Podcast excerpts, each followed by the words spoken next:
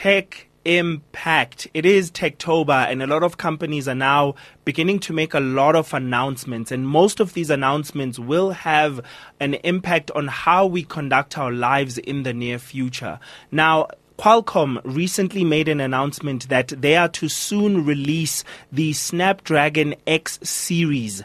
These are silicon chips that will basically exist in uh, modern laptops, basically as we know them. Now, this is a very, very important announcement, especially because we know that Apple is in the lead when it comes to the fastest and most efficient silicon chip that exists in the market. They might not have the best graphics, which basically basically those are just facts, but they do have the most efficient and the most powerful. And by most efficient, I mean in the sense that they can last for up to a week or more without you needing to charge the device. And this is what Qualcomm as well as uh, Windows are trying to accomplish. Now, you might be wondering, how did Apple actually achieve this feat? Why are they the only ones able to manufacture a silicon chip with that much power? It's mainly because of the architecture, right? It, the, what Qualcomm claims to have managed to do is to build their own custom architecture called Oryon. And this is what also has enabled Apple to be able to build their chips the way that they have. Um, and of course, there's many other things like basically having um, everything, almost everything exists on the chip, the CPU, the GPU, the neural uh, engine part. So everything existing on one chip, which is both good or and bad for the consumer because first of all it means you can't remove the, the, the, the, the CPU or GPU in order to change it because it's all welded into one thing. So you have to quite literally change the entire thing before, in order to upgrade your computer. I do hope that Qualcomm, if they're successful with the Snapdragon X, I do hope they find a different way to do it to what Apple has found. And then moving on to Microsoft, um, who has announced that they are not yet, well, not announced per se, but they're not yet making money from artificial intelligence. So this is their partnership and relationship with OpenAI, the uh, LLM, large language model, or ChatGPT, um, as you would know them. Um, they're not yet making a lot of money from ChatGPT or their relationship with uh, ChatGPT. They've incorporated incorporated a lot into the new uh, Microsoft uh, Windows 11.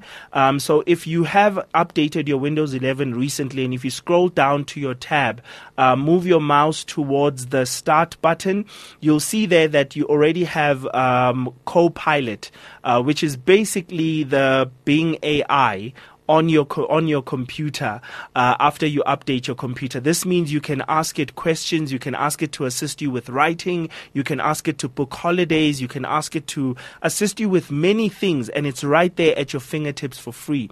But the important thing is that it seems, for the time being, that Microsoft is still in a stage where they're actually losing money rather than gaining money. Although I do imagine that in the long run, they will soon figure out how to monetize this. It's just, I don't imagine a world where Microsoft fails to monetize such a powerful tool. I really don't see it. There's also Adobe. Uh, for those of you who know Adobe Acrobat, Adobe Photoshop, Adobe Premiere Pro, uh, most of us have used Adobe Acrobat. But Adobe is now pushing very hard to incorporate AI into their software. So in future, you might be able to take a picture that doesn't come out very well, put it onto Photoshop, and then Photoshop automatically corrects it for you and perhaps even uh, does a lot of the editing work for you into getting an image to look like what you need it to look like. And I don't know if I'm looking forward to a world like that. Um, but there's a degree and, and an extent to which I am because I've been experimenting a lot with AI, and I must say that I'm excited by it, and I'm looking forward to the positive impact that it will have on the world. Um, and I do, and I am not uh, ignorant of the fact that it can have negative Im- a negative impact on some industries as well. But let's pray that those who are in charge of these instruments um, that that they would use them in a way way that is good and in a way that benefits us and every person in the world in a positive way. Welcome back to I Am Live. My name name's Shoulder Toy, and this is the part of the program in which we have a discuss on what influence technology has on our lives. And uh, interesting to note that the Elon Musk uh, space service or internet service uh, has launched a new map stating that where they will obviously provide satellite internet into which countries and uh, I found it incredibly sad to see that South Africa is not listed as one of those countries. In the map that was launched uh, earlier this week, you were able to see where uh, SatLink, if I'm not mistaken, it's called, where the reception will be. And unfortunately, there's this big black spot over great part of South Africa, meaning that we unfortunately won't be able to access it.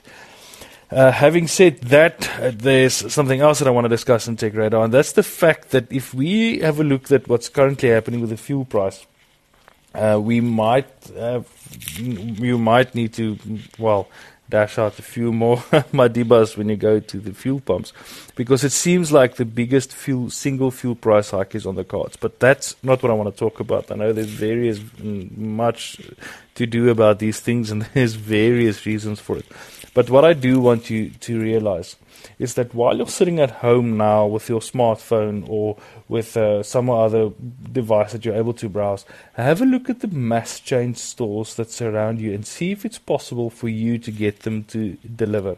Uh, a while ago, MyBroadband, that website, had this test uh, in which they tested the supermarkets and saying, depending on how far the supermarket is from your house, is it cheaper to have groceries delivered or travel there? And I couldn't believe it, but the results actually were in that it is cheaper to have it delivered because if you, well, it's cheaper if you have to have it delivered if you stay more than seven um, kilometers from the shopping center, which a lot of us do, right? So if you're using your own car to travel there, then you might need to consider getting them delivered. The same can be said if you make use of public transport. It, it can become quite uh, not only cumbersome, you making use of public transport, but it is also not that um, cheap nowadays. And it's going to be, become more expensive. So that's the first thing that I want to say.